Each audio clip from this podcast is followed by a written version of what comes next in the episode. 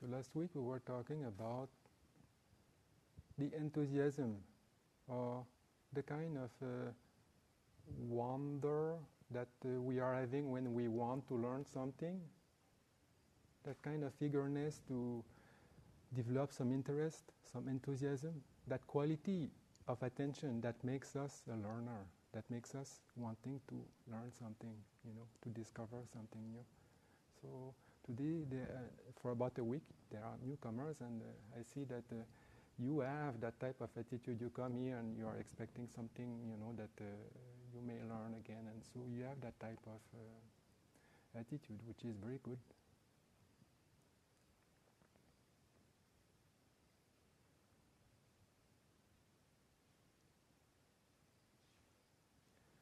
Today I would like to mention a story that happened in the times of the Buddha, and it's about also a searcher, uh, you know, somebody want, wanted to learn, and it's about uh, uh, son of a deva, they call, and uh, whether he was an angel or something like that, I don't know. But anyway, it was a young man, and he had come to see the Buddha.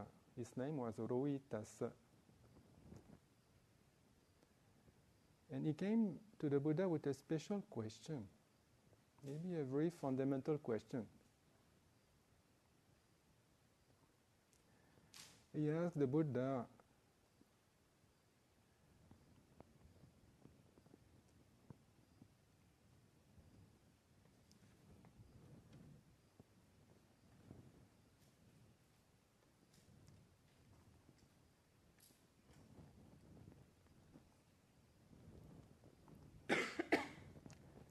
where one does not get born, where one does not grow old, where one does not die, pass away, and appear again. Is one able by traveling, walking, to come to know that ten of the world, or to see it, or to get there? Is one able by traveling to come to know that ten of the world, or to see it, or to get there? So the Buddha replied to him, Where, friend, one does not get born, nor grow old, nor die, nor pass away, nor get reborn. You are not able by traveling to come to know or see or to arrive at it. Then the young man said, Oh, wonderful, sir. I came to the same conclusion. And uh, he said that uh, once, some times ago, you know, some life, previous life, he was a seer, you know, the kind of uh, yogi or a kind of uh, a sage that was practicing meditation. Uh, and uh, at that time, he had developed some psychic powers. It's wonderful if we try to, you know, to, to, to, to, to put ourselves in that, uh, when we read sutta like that, you know, we put ourselves, when we see that was a person, a human being, or a deva, or somebody asked that question to the Buddha, and then what was the, you know, we, we, we, if we try to visualize what will have been the context, then that is interesting. So, to bring the question, oh, can somebody develop iddhis, you know, psychic powers and uh, all kinds of uh, medical things that uh, the Indian cosmology had in those days? Is also uh, something that we sometimes we need to have that kind of a broadness of mind and that kind of acceptance as well. Maybe you know, although I have not seen, maybe those things are possible. Who knows, you know? So anyway, that uh, person, he had developed some psychic powers, and uh, he was so skillful in that that uh, he said that uh, in, when he was walking with one stride, you know, one stride, he was able to go from one continent and to go to the other continent. He was able to, to cross the ocean only by one stride. And his speed of going was so fast that uh, it was like uh, in those days, I think the, the, the, fastest comparison that they will make was with the arrow shot by a very strong bow, you know. So he, he said that the, strongest bow that, uh, that was available, uh, available then, uh, one arrow shot uh, with that This is the speed to which he was able to go. So that means he was able to go very fast. and and then also he could go anywhere. That means not only on this earth, but he, go, he could go, you know, in the stars and uh, very, very far. So he said that uh, at a certain point he had the wish that uh, I will arrive at the end of the world by traveling. So what he did, he started his journey, and uh, he said that uh, when he was traveling, he never stopped except for eating and drinking and uh, answering the calls of nature and taking a rest. And the rest of the time, he was just walking, walking and walking. And like that, he spent about 100 years, you know, walking. And he said that uh, eventually, he just died on the way. So he agreed with the Buddha, not by traveling can we find the, the end of the world. Hmm? So the Buddha told him something a little bit further. He said, Well, but neither do I say, friend, that without having reached the end of the world, there could be an end of ill, an end of dukkha. So it's a kind of paradox. And then he says, It is in this very fathom long physical frame, with this perception in mind, that I declare lies the world, the arising of the world, cessation of the world, and the path to the cessation of the world. The world's end can never be reached by means of traveling. Yet, without reaching the world's end, there is no release from suffering. Therefore, truly, the world knower, the wise one, gone to the world end, having known the world end at peace, longs not for this world or another world. So, what's the meaning behind that? That the, he says that uh, it's not by traveling that one is able to go beyond uh, to find the end of the world, but still, it's not without having reached the end of the world that one can find the, the end of dukkha. And he says that uh, also that, that that end of the world can just be found in this very frame of uh, physical body. So here, the question that uh, Rohitassa asked the Buddha was in reference of the stellar system, you know, the galaxies and all the, you know, the, the outside world. And then the Buddha, when he replied, he replied in the sense of the Sankhara Loka, the world of formations, the world of uh, the internal world.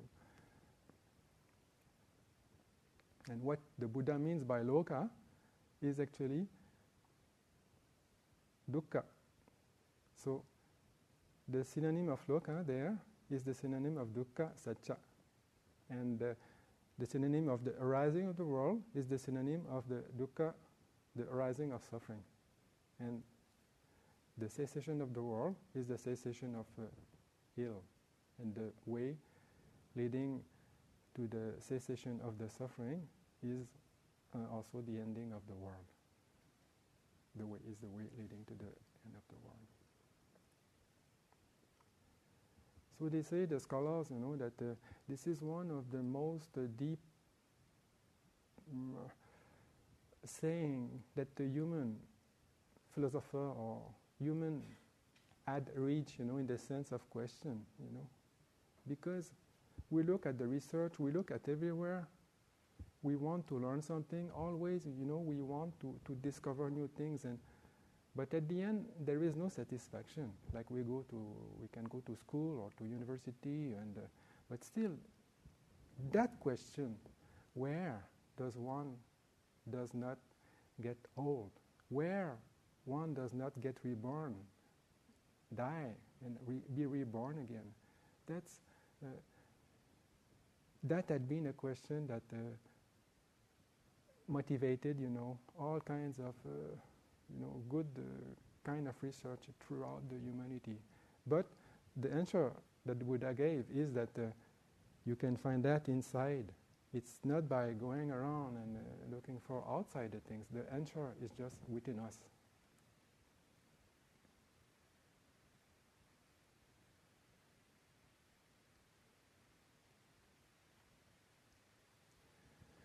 some scholars also here in this commentary they say that uh, you know like the Buddha Buddhaghosa he missed a very good opportunity to develop that question and to make a big exegesis, a, a big, uh, you know, explanation of, uh, of that and, you know, to comment and just to... Uh, but what the Buddhaghosa, the commentary of the, you know, the one who wrote the Visuddhimagga, the only thing that he says is that uh, what the Buddha wants to say is that uh, when he is teaching the Four Noble Truth, he does not teach it in regard to grass and woods, but to the four elements in the body. You know, the four Mahabhuta Dhatu. So we can stop it there, but uh, you know, uh, well, the Buddhaghosa explained in his commentary and in the, in the Visuddhimagga a huge way how to practice that type of uh, meditation, because this is what it refers to. It doesn't refer. It refers to the mind, of course, but also it refers to the physical phenomenon. Because what is the world? The world is uh, something empirical. We know the world through the senses. So there is a perceiver. We perceive the world, the external world, with the five senses. And then we conceive the world, we interpret the world with the mind basis, that is, with the sixth, the sixth sense. So we have external objects and also mental objects, and then they, they come in contact with the body, uh, sensory organs, and then they produce the consciousness. And then from there, all kinds of mental factors are following. So of course we could start by analyzing the external world, you know, and to try to see, okay, what is their content and what is the. But the point is that uh, how we perceive the world, this is where the problem is arising. Because if we see that there is a conflict somewhere, it is, it is uh, you know, at the source of the, of the conflict that we should go. So the world, we have the external senses, and then we have the physical, the physical uh, sensitivity together with the mind base. And those things are based on, on the four elements. So when we come as a practice, when we try to uh, incorporate that type of philosophy or that type of search into something practical, we have to understand the four elements. And this is fundamental. And it has been missed also, I think, you know, like how it is taught sometimes it is a little bit uh, skipped or it is a little bit uh, explained superficially.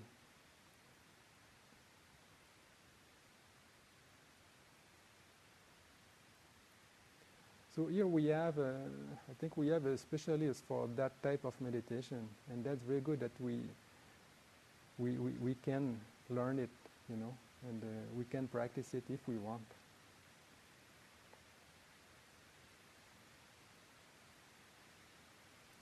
So I think for that sutta, I will end it, uh, I will end it up here, and just to say that uh, whatever search, if you are searching for peace or it's not outside that you will find it, it is in yourself. So you carry your own university with you, and the science that you will learn is the science of peace, because there cannot be peace outside if there is no peace inside.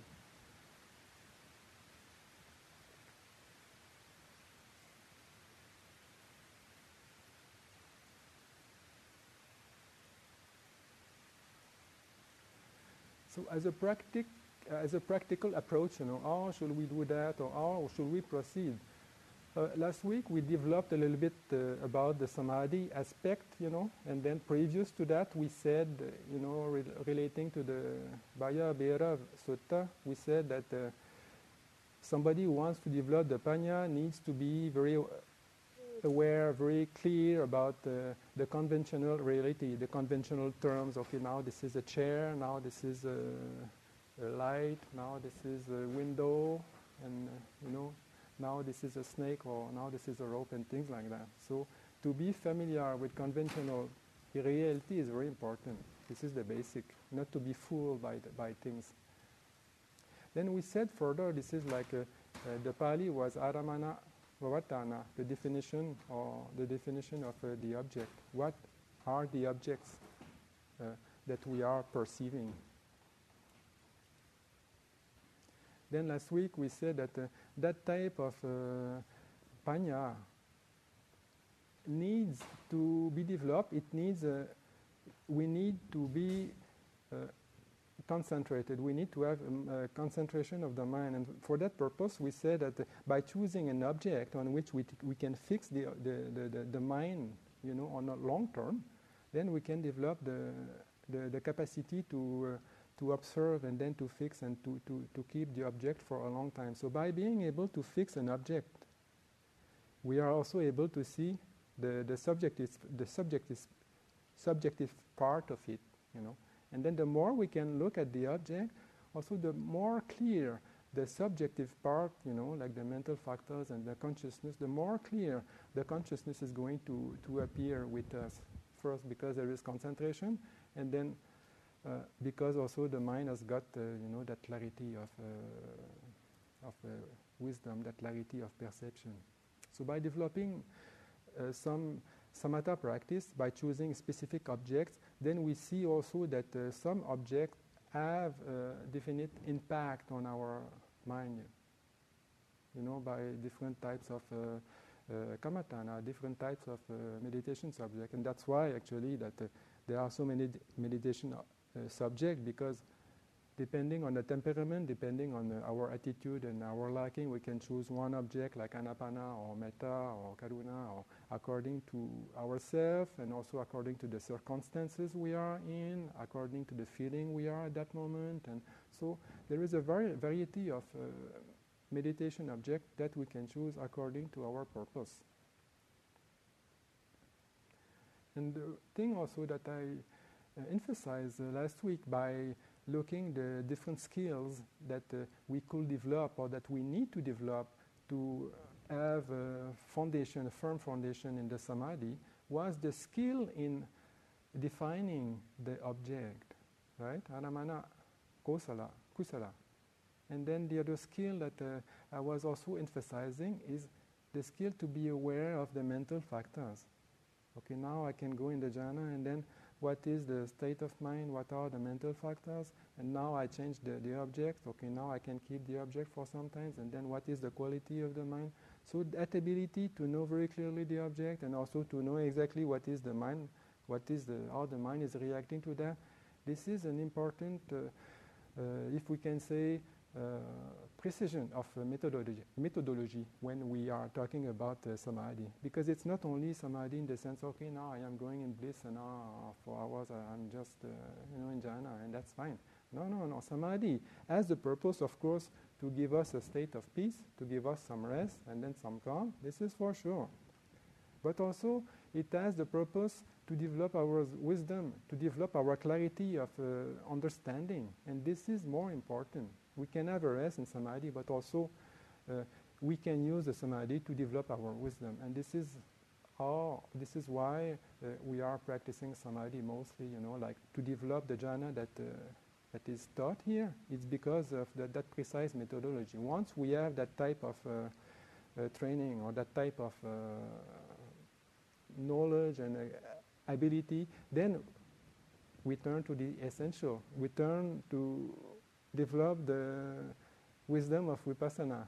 They develop the wisdom of seeing the things as they are, no more on the conventional reality, but to investigate really what those things are, what are we experimenting, what are those sense objects, what is the sense doors, how do I experience the world, how do I interpret the world, you know, in a good way or in a bad way, in the sense, does that interpretation, that, does that type of perception that I am having of the world brings me happiness or suffering or what is that uh, you know what is that? So so this is this is the thing. And uh, when we start to practice the vipassana then of course you have the six senses and then also the six uh, external uh, object the six the six external bases but fundamentally, if we have not been able to define the four elements, then I think the, the meditation will not be complete because those six senses, you know, on a gross level, we can see there is the eye, or there is the ear, or you know, the body, and the tongue, and the, the nose. But uh, actually, it is a very subtle thing, and it's a mixture of elements. So first, if we are able to define very clearly the elements by practicing the meditation on the four elements, then the sense bases become much more subtle in, in, the, in the perception that we have of them. And then once the sense bases also become subtle, then we see that the, the impact of those sense of the, those sense objects, the impact that they are having, and then also the sensitivity, the, the, the, the, refinement that we will have developed at that time, will permit us, will give us the possibility to have a very clear understanding of the mind. And this is where we are you know, we are aiming to understand ourselves and then to understand the mind and to understand, oh, what is this? You know, is, is that dukkha or what is the meaning of dukkha?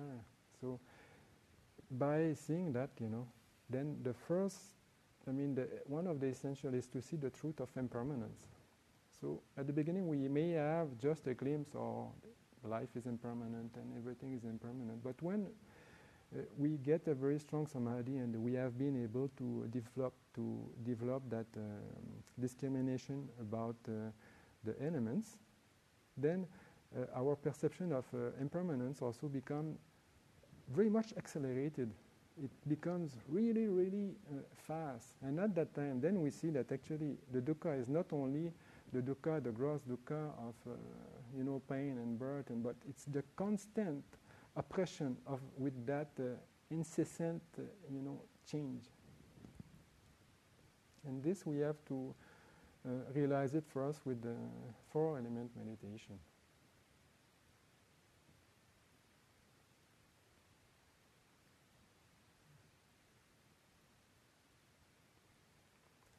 So that four element meditation also is not easy to uh, to come, you know, right at the beginning. It can be done like for example, just on a practical way, you know, somebody who doesn't, who has not developed uh, jhana or has not developed samatha, then he can come to the perception of the four elements, you know. Like now we are just sitting. So what is that sitting? That body posture, we are just aware of. Uh, we are just in the present moment and we are just aware of the posture.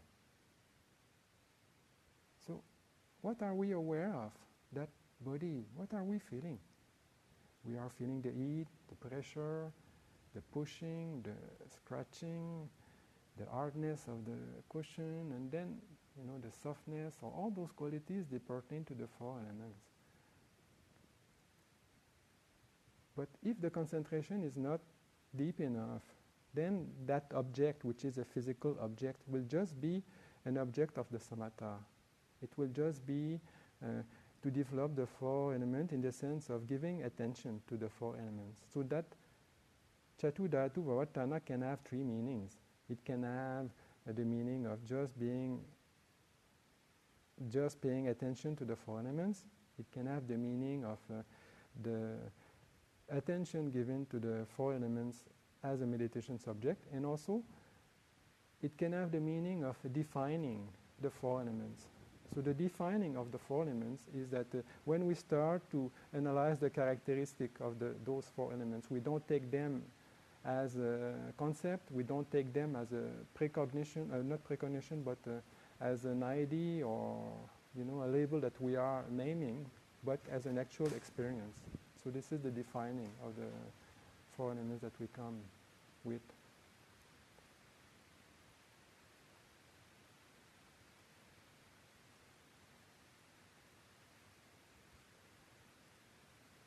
So when we start our meditation, also we should be very comfortable in the sense that okay, we have to forget okay what we should do and then what the other people are expecting from us. The goal of meditation is peace. So we have to start a little bit with peace, and also the goal of meditation is an internal or it's an in individual search. You know, so we should make ourselves happy. We should see okay now I am doing that for myself and I am searching peace, and so we should have that type of uh, uh, inner independence, if we say inner confidence that we are doing something for ourselves and that what we are doing is going also to be good for other people. So that attitude, attitude is very important. So when we start, if we are relaxed like that, then naturally the happiness will flow by itself much easier.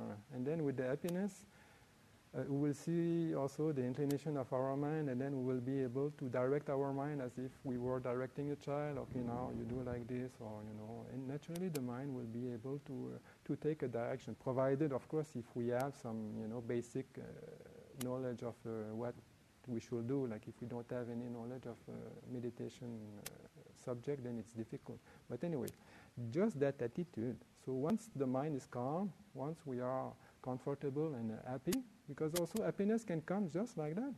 Happiness can be due to the sila.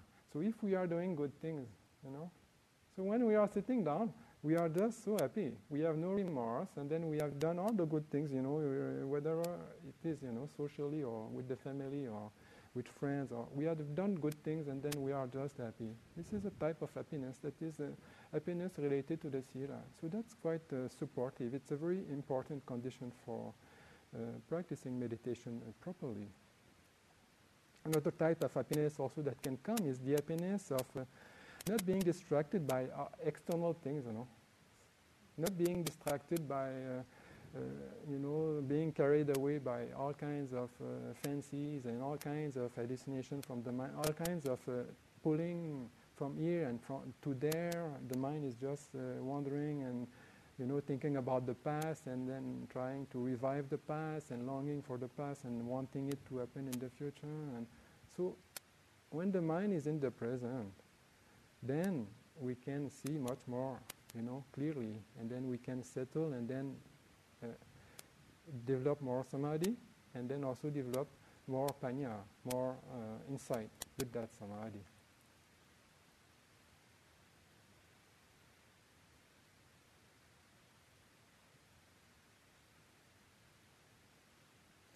So it is very important to balance our effort. You know, we should have, uh, you know, that type of effort and that type of uh, energy that wants us to, to learn and to, you know, to, to, to, to give our mind to that, uh, to what we are doing. That, that motivation is very important. And, but also we have to balance it with uh, other faculties, like mindfulness, to be just to be aware of what is going on and also to balance it with, uh, with the concentration as well.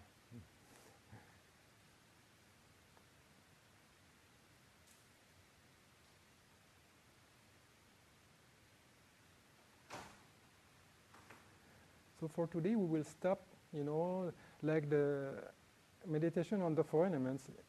If we start to explain it now, it's a really a long, long, long topic. So maybe in the future we will develop, you know, this is just the introduction, just to say that what the Buddha said is that by knowing the four elements that are in your body, you are going to know the world, you are going to know the perception, you know, the, your consciousness, and you are going to know everything that uh, you need to know to get rid of uh, those uh, troubles. So knowing that, then we should continue and we, we should persevere and have that kind of uh, uh, enthusiastic will just to go on and do our search because that's a really valuable thing that we are doing now. And I think this is the most valuable search that we can have in our life.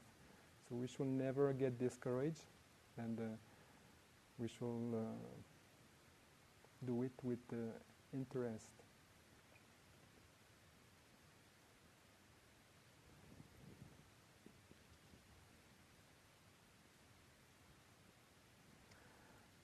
Yes, I would like also to say something for last week.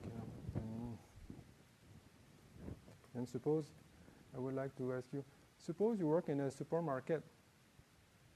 Hmm? Just for example, no, you work in a supermarket and then somebody comes to you and then he says, okay, I would like to have 500 grams of units consisting, consisting of folate, biotin, potassium, calcium, protein, fat, calories, and white color.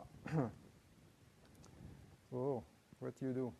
You say, well, you are patient, and because you are a meditator, you are a little bit patient, you know, you have metta, so then you think, ah, yes, that person probably has come from those Abhidhamma classes, you know, and then he is speaking about Kalapa. so, what is a kalapa? You know, the the, the, the, the, uh, the, question was asked last week. Where is that coming from? The, the, is it from the? You know, we don't see that very often in the in the in the canon. But actually, actually, the word kalapa also is related. It it, it is existing in the Sanskrit. The, huh? And uh, in the Pali text, it is mentioned in the Samyutta Nikaya and also in the Vinaya. And the, the, there are different meaning. But one of the meaning, you know, there is that uh, it's anything that comprises a number of things of the same kind. A bundle, a bunch, a row, a multitude, usually of grass, bamboo, hairs, feathers, etc. So it's something that is, uh, you know, that comprise many things together. Also, another definition is a quiver. But in the Abhidhamma, the meaning is that a group of qualities pertaining, pertaining to the material body, rupa kalapa. So it's a corporeal unit. And then also, like the uh, Buddhaghosa and the Visuddhimagga use that, use the, the Abhidhamma termino- terminology a lot, you know. So uh, he has all those divisions of uh, Dasa Dhamma Kalapa, etc. Right? So it is just a group of uh, special qualities that are not uh, div- di- divisible. It's uh, like in related to the Abhidhamma, it is something that is uh, pertaining to the ultimate reality, and those qualities they bear their own characteristic. That is, no other uh, element will have the same characteristic as, as those things. So a group of those qualities are called the kalapa. So it's not something that is that was created by uh, you know it's uh, it is just a term of uh, you know a term that that had been used to denote something pertaining to a real phenomenon. And then, of course, in the sutta, they just use a conventional reality. They just use, you know, the, the terms that uh, everybody is going to uh, understand. But in the, uh, the terminology, terminology is different. They don't speak anymore about uh, uh, concepts and, uh, you know, things that are commonly acknowledged. They speak about ultimate reality. They speak about Yes, they speak about ultimate realities.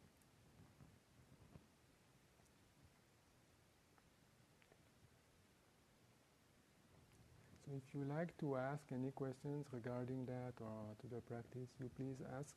And uh, if you don't, then we will proceed to. Yes. So in the Abhidhamma, you said that the kalapas qualities that bear their own characteristics and are indivisible. So is that kalapa equivalent to uh, ultimate truth? Uh, no, a, kalapa, is a concept. So a kalapa is a unit. So a kalapa is a group. So inside that group, there are some elements that bear their own characteristic. They have their own essence. So a kalapa is a group of uh, qualities. It's a group of, uh, of, of, things that cannot be, uh, uh, they are not exactly the same. Mm. But also they are coming together, like the earth, the water, the fire, and the wind, the four elements, together with uh, the color, the smell, the, the taste and the life faculties and things like that, and the sensitivities and things like that. You have many types of kalapa, so you have many types of units. So when we look, for example, to the rock there, then we say, okay, now this, this is a rock, right?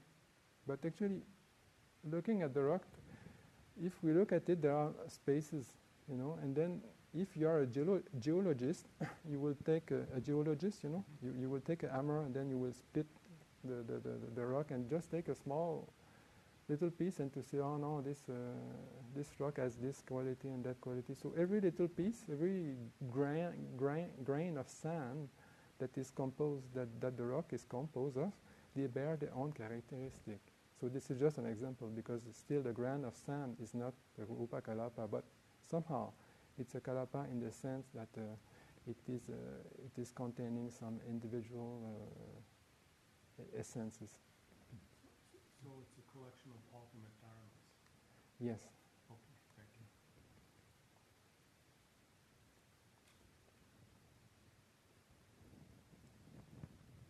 Maybe the sadhu would like to add something on that because I am not a specialist.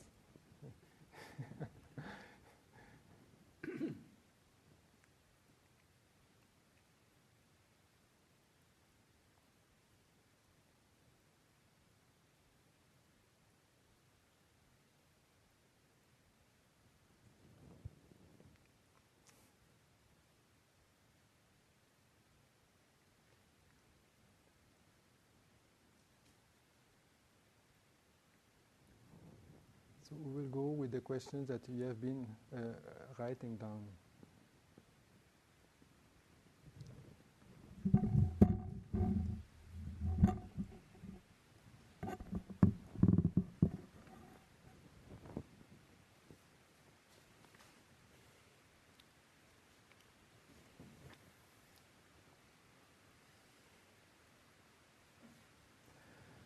After getting out of jhana, does one check the jhanic factors even if one has got out into a higher jhana? For example, getting out from first to second jhana and then checking, wouldn't the factors of the second appear and not the first?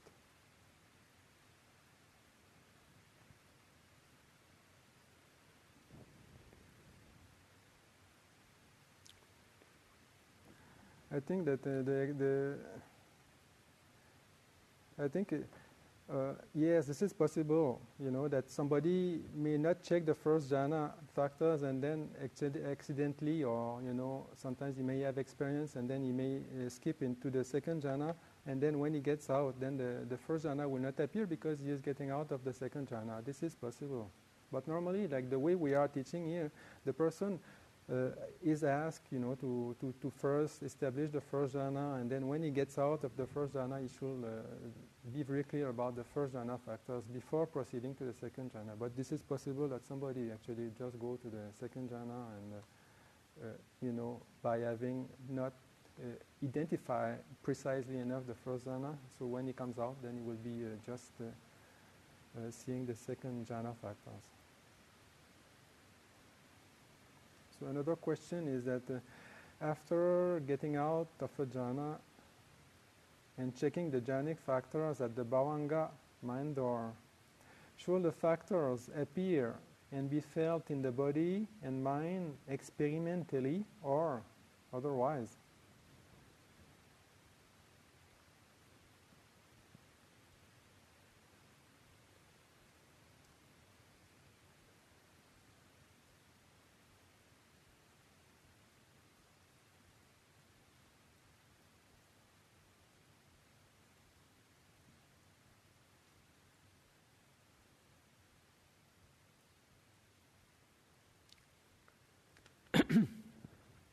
According to Abhidhamma, Picha Vakana Viti. Picha Vakana Viti means reflecting knowledge cognitive process. So reflecting knowledge cognitive process is rise at the mind only, not body door. In body door, meditator experience especially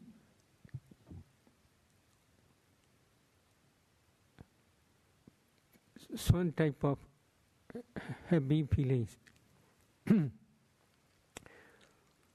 jhana concentration, jhana concentration or jhanas are the superior mind. That superior mind produces a lot superior mind produce materialities or klabas. Klaba is the smallest group of materiality as well as a group of mentality. Group of materiality is called rupa klaba. Group of a group of mentality is called nama klaba saying. These, among these kalabas, if you analyze, there are eight types of materiality such as earth element, water element, fire element, wind element, color, odor, flavor, nutritive, essence, etc. Among these eight types, there is earth element, fire element, wind element. These three elements are tangible objects. These three types of tangible objects impinge body door. Body door means transparency or translucent of body door klabas. When they Im- these three elements impinge on the body door, At that time, meditator feel happy feelings. That happy feelings is out of jhana. When he had or she had already emerged from jhana, at that time only he or she feels this this happy feeling. Within jhana, they do not feel bodily happiness. They feel only mental happiness only. You should not confuse bodily happiness and mental happiness. But these jhana factors arise at the Bhavanga Mindo, it is true.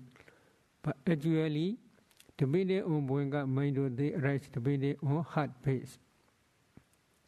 If you can discern heart base at that time, you can see clearly these five jhana factors. But before you are discerning these jhana factors, you are jhana nimitta such as anabana counterpart sign, as well must appear in your Bhoinga mind.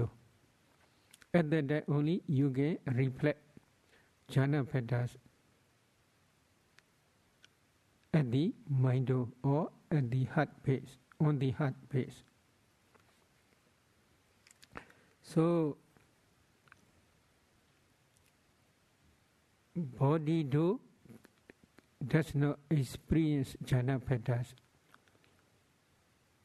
Vitakka, vichara, piti, sukha, ekaggata, obligation of the mind, initial obligation of the mind, such statement, joy, happiness, and one-pointedness. Body dog does not feel or does not know patterns. But body dog knows only happy feeling after emerging from jhana only.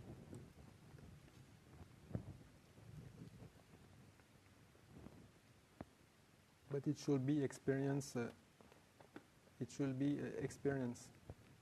By mind. Yeah, it should be done experimentally, not theoretically. So another question is that uh, ekaggata. Okay. Yes. This one also. Ah, okay, okay, okay. Oh, you, this is this is two months. Uh, you should not be shy, you know, to ask questions. You should not be shy also to say, "Oh, we don't understand what you say." You, you know, you repeat again. I mean, we are here for to talk, to talk, you know, to have a discussion. So for me, I, I mean, uh, we can hear very loud. So we can, uh, like, we don't want to to disturb the the meditators, but of course, you should understand. So anyway, we will do. Yes, yes, yes, yes. You should be. Yes.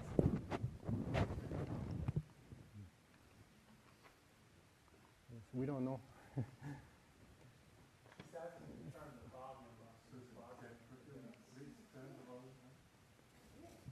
no, no. If we talk, if we. T-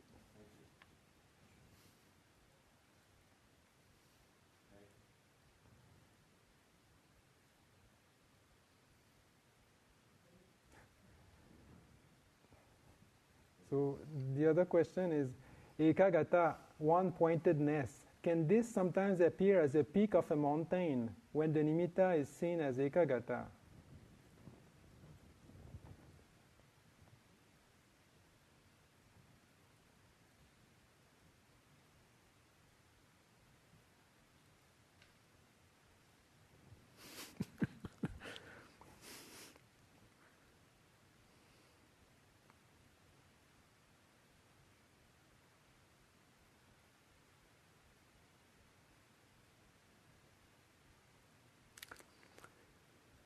You should not confuse object and subject. While practicing jhana, for example, anapana, anapana nimitta appear on your nostril, but you observe this nimitta or you can concentrate on this nimitta. That concentrated mind arise depending on your heart rate. Not here. that Ekaggata rises depending on heart base, but the object of Ekaggata is on your nostril. If you bring this white kasina, again this saka as a white kasina circle externally. In front of you, there, there may sit one meditator. You take that meditator skull as a white kasina object. So the object is external. If you extend this kasina circle up to infinite universe, then if you can concentrate on that kasina circle, you can attain jhana. So object is external, not arise depending on your heart pace. Object is external, but ekaggata arise depending on your heart pace. So ekaggata is subject. The object is external white kasina. So they are two different things. So ekaggata is at your heart base in the same way anapana counterpart sign is on your nostril. But while reflecting jhana patterns, you must discern bhavanga. Inside bhavanga, this nimitta must appear. At that time only you can discern jhana patterns. This method mentioned in Anupada Sutta commentary. Anupada Sutta is one sutta of Majjhima Nikaya, Uparipannasa. The Buddha explained about the Venerable Sariputta's experience. Venerable Sariputta entered into Fajjana. Emerging from Fajjana, there are 34 mental formations. These 34 mental formations he contemplates as nature or dukkha or anatta one by one. Why he can do this? Commentary explains he discern Bhavanga Maindo and Nimitta together. After discerning Bhavanga Maindo and Nimitta together, at that if he reflect jhana dhammas, he can see one by one clearly. So depending on this method, we usually teach how to discern jhana patterns. First, please discern Bhuanga Maindo. Secondly, you should try to discern Nimitta inside Bhavanga Maindo. After that, you can discern jhana patterns. In the same way, if you practice white kasina, the object is external. Although it is external, if you want to reflect jhana patterns, you should first discern Bhavanga Maindo. When you discern Bhavanga Maindo, as soon as you emerge from white kasina jhana, then you can see white kasina circle inside your Maindo. Oh. At that you can discern jhana patterns. Actual nimitta, actual object of jhana is external. Although it is external, when you are reflecting jhana patterns, it this object must appear in your Bhavanga Maindo. Oh. Without appearing in your Bhavanga Maindo, oh, you cannot discern jhana dhammas. You cannot discern jhana patterns clearly. Is it loud enough? Did you understand? Yes? So when the nimitta is seen at Ekaggata, Maybe Sadhu, if you if you talk a little bit closer to the mic, because people they have difficulty to pick up. one meditator does not see the nimitta at Ekaggata. He sees nimitta in Bhavanga Maindo while discerning jhana patterns. But while practicing jhana, nimitta is maybe on your, if you practice anapana, then nimitta may be on your nostril. If you practice white kasina, etc., then nimitta may be external, or both internal. Internal skeleton also possible. But this scar is original scar is here. So this not ekaggata at ekagata. Ekaggata arises depending on heart base which realize this jhana object, anapana counterpart sign or vaikasina counterpart sign, etc.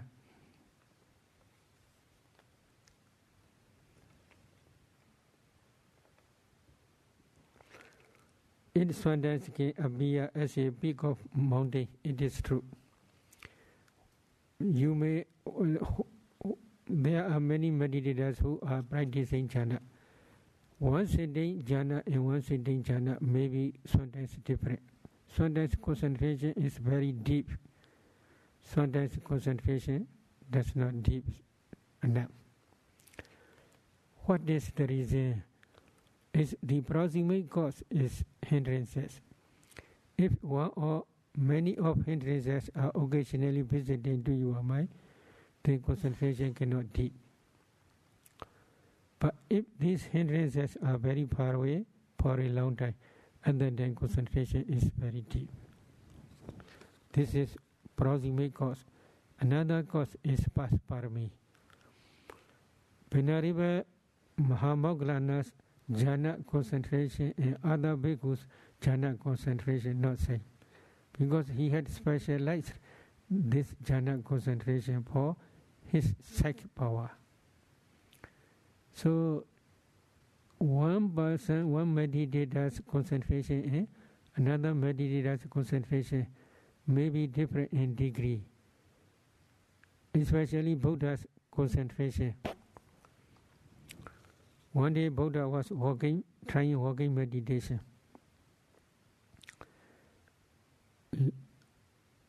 At a long Sankama walking path. At the corner, thunder bullet attacked to the oxens, uh, uh, oxens and uh. They all died. But Buddha does not hear this thunder bullet sound. What is the reason? His concentration is very deep. This is while walking, he is practicing concentration, entering into jhana. But here maybe one meditator, he may enter into jhana. When thunder bullet attack to this building, he may hear. because concentration is not deep enough like Buddha. So we cannot say easily. Hmm? Hmm. Another question Is the light in the jhana, especially the fourth jhana, caused, caused by the fire element in the kalapa?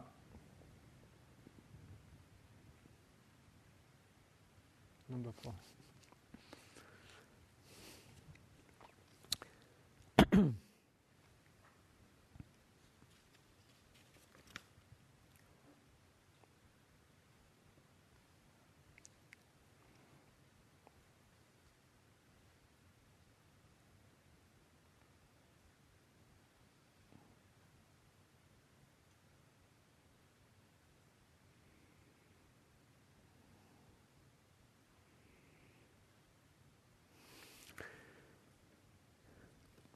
Basura Rupa and Visuddhimagga Mahatika. They explains Basura Rupa. Basura Rupa is within one kalapa, if you such nimeda, huh? within one kalapa, if you analyze, there are eight types of materiality, such as earth element, water element, fire element, wind element, color, odor, flavor, nutritive acid altogether eight types. Among eight types, kala, that kala is basura rupa, very shiny, luminous color, not fire element. So this, the light of wisdom, produced by concentrated mind, especially jhana concentration, as well as vipassana concentration. They can produce this light of wisdom surrounding meditator's body everywhere. This light of wisdom is what is the light of wisdom? Jhana may rise depending on a meditator's heart pace. But that jhana mind is superior mind. That superior mind produce superior kalabas. These kalabas spread throughout the body, not externally.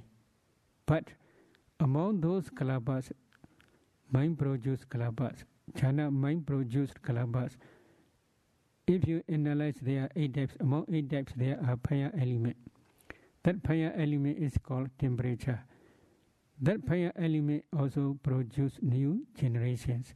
How many generations we cannot say exactly. Exactly means it is not easy to count how many generations. Many, many billions of generations. So among those generations, different types of kala, but there is also kala. That kala is luminous and bright. So fire, but that color produced by fire element. That fire element produce color not only spread not only internally but also externally. So internally there are two types of color. Jhana mind produce kalabas kala. And among those kalabas there is temperature. That temperature produce kalabas Externally only temperature because mind produce kalabas cannot rise outside meditator's body externally. Temperature, fire element, temperature produce kalabas not only internally but also spread externally. So external kala is the kala of uh, the luminous color of a kalaba only, not fire element, but source origin original cause is fire element externally. Internally is mind produce kalabas color as well as temperature fire element produce color color both. Mm. Why is it that the Buddha praised the white kasina over the other color kasinas?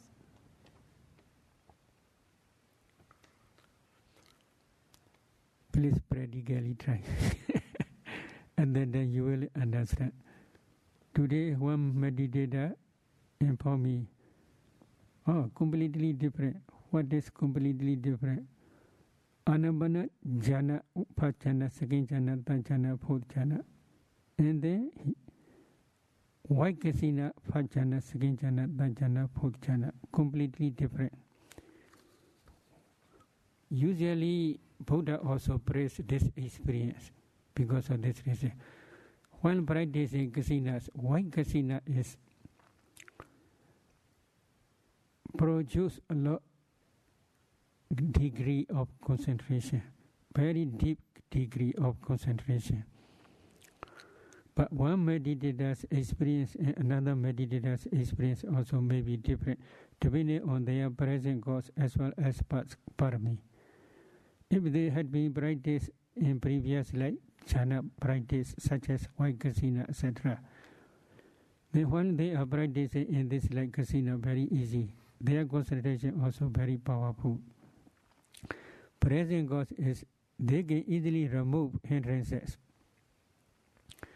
Past, past plans, future plans, they can easily remove. But some meditators, it is very difficult to remove these future plans. Tomorrow, mm, mm, tomorrow uh, I will do such and such. So such plans are very difficult to remove. But somebody meditators can remove easily. Some may have doubt. Is it possible or no? Is it possible or not? They, they have a lot of doubt. So they cannot remove these hindrances easily.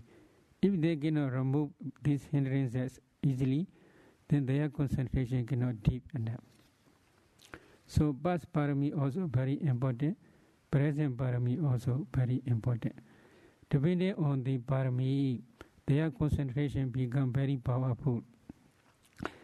That concentrate, concentrated mind associate with wisdom faculty. This wisdom faculty also very powerful. That wisdom when this wisdom faculty very big very powerful. Then the light of wisdom also very bright. Especially some meditators, they are practicing vipassana. While practicing vipassana, this the light of wisdom also appear. But one meditator the light of wisdom and one another meditator the light of wisdom usually not same, depending on their concentration. One practicing vipassana, uh, there are, there are also momentary concentration. One contemplating formations as nature or dukkha or anatta. In nature, nature or dukkha nature or anatta nature, they thoroughly concentrated. Mind stay there peacefully. That concentration is momentary concentration. That momentary concentration also for some meditators very deep. When concentration is very deep, their insight vipassana, wisdom faculty, also became powerful. When wisdom faculty very powerful, the light of wisdom also very shine, very bright. For example, while contemplating formations as nature, dukkha, anatta, one time Buddha contemplate formations as nature, dukkha, anatta. While contemplating formations as nature or dukkha or anatta, his wisdom faculty is become very powerful. It produces the light of wisdom up to hundred thousand Chakrawala universe. So this light spread up to hundred thousand Chakrawala. So one meditator's light of wisdom and another meditator's light of wisdom not same.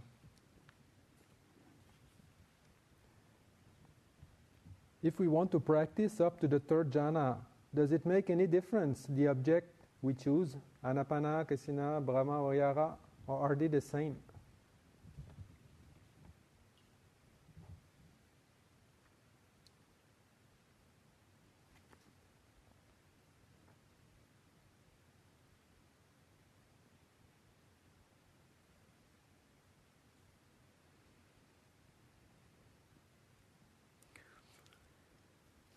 We cannot say is exactly which jhana is better. Some meditators like Venerable Subhuti. Venerable Subhuti specialized Metta jhana. He liked Metta jhana because he had fulfilled parami in previous life for the uh, for Metta jhana. So imagine from Metta jhana, he contemplate vipassana, he practiced vipassana. But while practicing vipassana, metta jhana can attain up to that jhana eh, only. So he may choose that jhana, or first jhana, or second jhana, or that jhana. Any jhana is possible as a foundation for vipassana. But some meditators, anapana is very good. For some meditators, kasina, white kasina jhana is very good. So they can Depending on their own ability, they can choose any jhana as foundation of vipassana.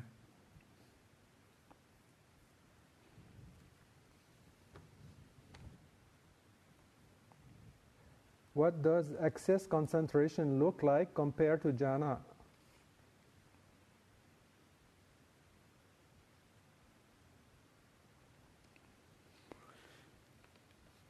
The for example, when you are practicing anapana, your jhana object is anapana pratibhaga nimitta counterpart sign. That pratibhaga nimitta is the object of access concentration as well as jhana concentration. What is the difference between these two types of concentration? In access concentration stage, a meditator cannot maintain his concentration for a long time. Frequently, he falls into bhavanga. But in the full absorption jhana stage, he can maintain his concentration for a long time without falling into Bhavanga. This is only different. Jhana bhadas are same. In access concentration stage, there are five jhana bhadas. In five jhana concentration stage, there are five jhana bhadas. But in higher jhanas, such as second jhana, etc., the access concentration of second jhana, there are five jhana bhadas. But if they uh, attain second jhana attainment, at that time in second jhana there are three jhana bhadas only. So in higher jhanas there may be different. Jhana bhadas are different.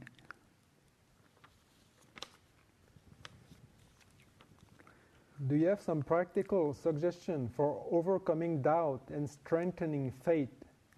I seem to be able to let go of doubting thoughts long enough to attain absorptions, but the doubting thoughts arise shortly after emerging again and again and scatter my attention.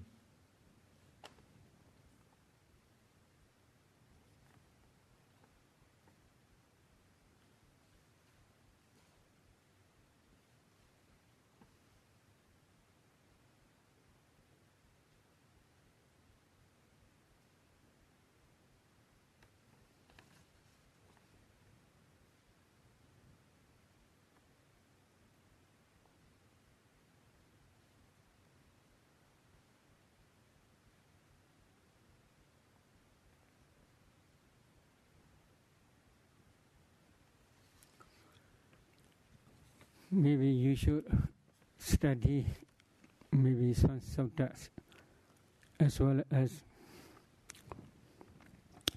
you should discuss with teachers uh, if you have any doubt. This doubt is sometimes very difficult to remove. Although they may discuss with the teacher, they don't want to accept easily because their doubt is very strong. If you have doubt, then number one, you should read some suttas. Which sutta I don't know, I cannot say exactly. If you maybe depending on what subject do you have doubt. So relating to that subject, there are many suttas. You should read these suttas sometimes you may understand deeply or sometimes you may do not understand deeply. We cannot say exactly about your ability. Deeply means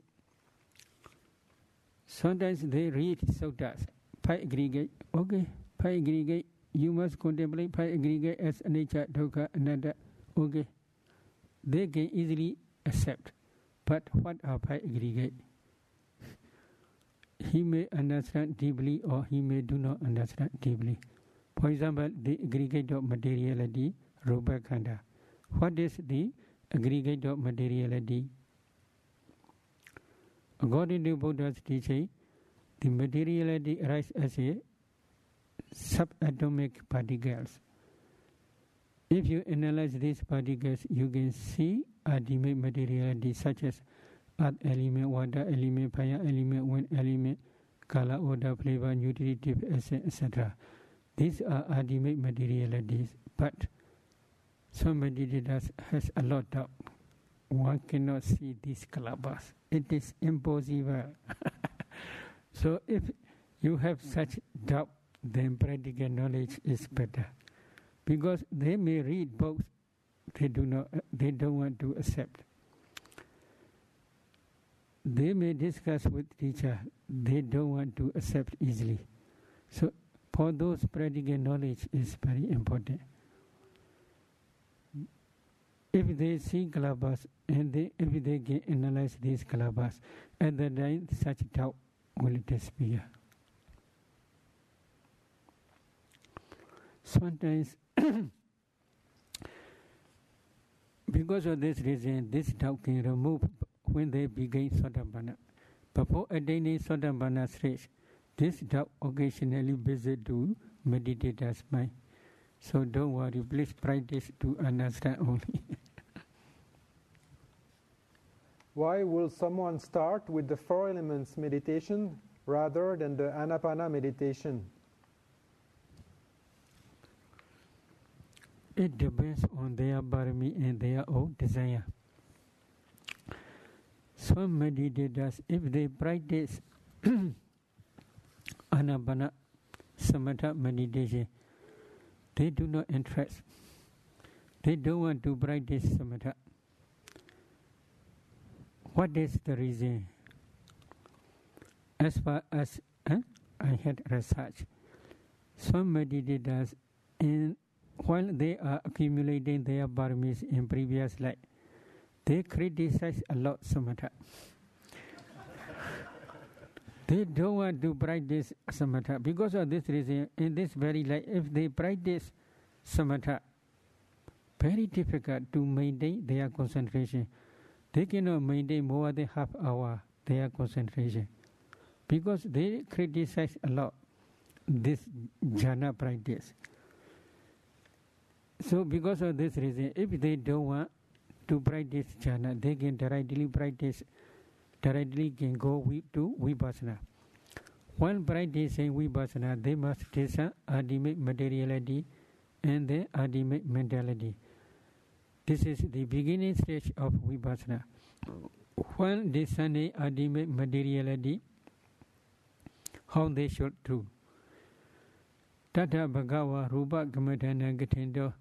Tata Bhagawa Rupa Gamadana Gatindo Sankhepa Manasigara Wasinawa Vitara Manasigara Wasinawa Chatudadu Vavatana Katesi. While expounding Rupa Gamadana discerning materiality meditation, Buddha teaches two ways four elements meditation and brief way.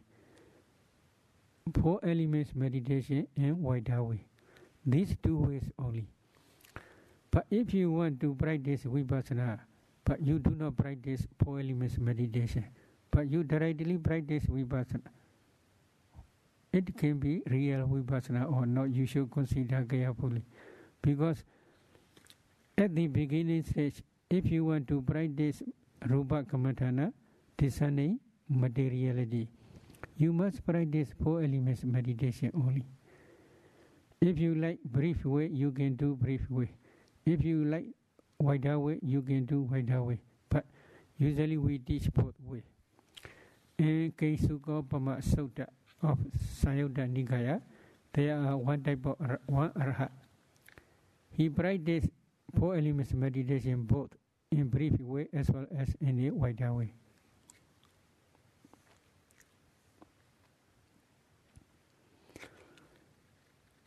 There is one Sutta, Susima Sutta. In that Sutta, there are many arhats. They practice four elements meditation only. They don't want to delay in jhana meditation. So they directly go to, we, they don't want to become arhat quickly. So they practice four elements meditation only. But some meditators, like Venerable, Anuruddha, etc., because of their previous parami, they want practice such powers before practicing vipassana. So such persons also depend on their own desire and their parami, they can do without practicing jhana or with jhana concentration. So Venerable Sariput, Venerable uh, Anuruddha, he practiced samatha eight attainments and then he practiced specialized especially divine eye psychic power. One jhana divine eye jhana uh, one jhana psychic power jhana concentration, especially fourth jhana. One mind moment can produce like up to one thousand chakrawala. His the light of wisdom very bright because he specialized for this parami. So after this psychic power, he practiced vipassana.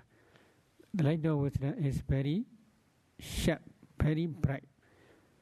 Because of this reason, when light is very strong, he can see ultimate materiality very clearly, ultimate mentality very clearly. because the light of wisdom is very bright. When the light of wisdom is very uh, when they are analyzing kalabas, they take long time. Some meditators take long time because the light of wisdom is not enough.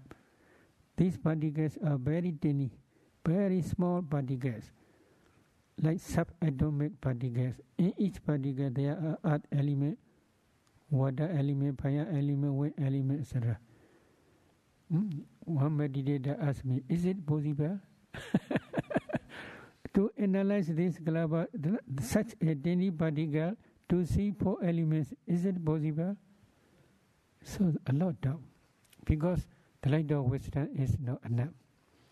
When the light of wisdom is enough, and then Kalabas, they can see clearly Kalabas at that time. They can discern four elements in each Kalaba very clearly.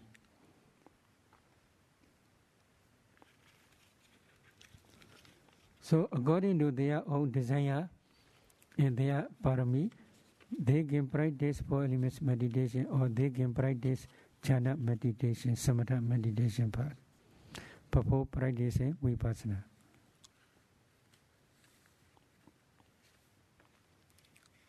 Hmm. Any question? Okay.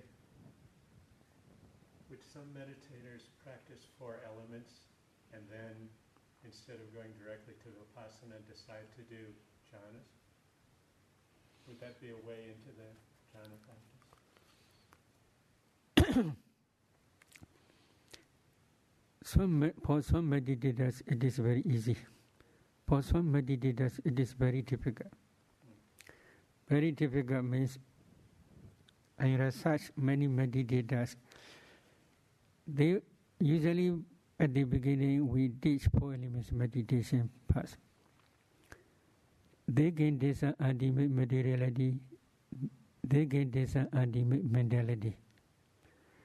But when discerning dependent origination, at that time they are light of wisdom. Four, four elements meditation also can produce light. Eh? the light of wisdom. But that light of wisdom is not enough to penetrate past causes. They gain this ultimate materiality and mentality up to the conception stage in mother's womb, beginning stage. But they cannot go beyond to discern, uh, they cannot discern uh, past mentality and uh, materiality. It takes long time. For some meditators, about one month they cannot see past cause.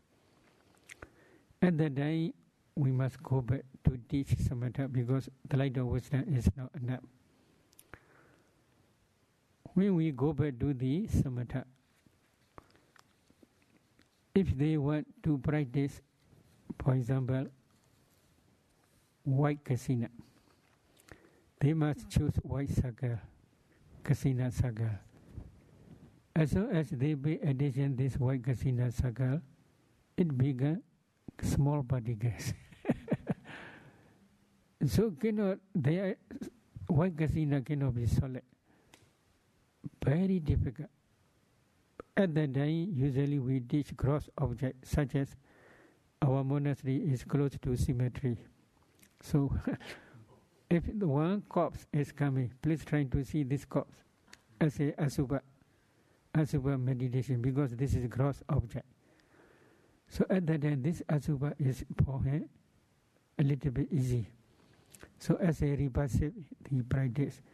Then he get a day up to jhana stage. At that time, we teach the skeleton, skeleton of that corpse, to see this skeleton of this corpse. And then please practice this skeleton as a repulsive. So at that time. Thank you for listening. To learn how you can support the teachers and Dharma Seed, please visit dharmaseed.org slash donate.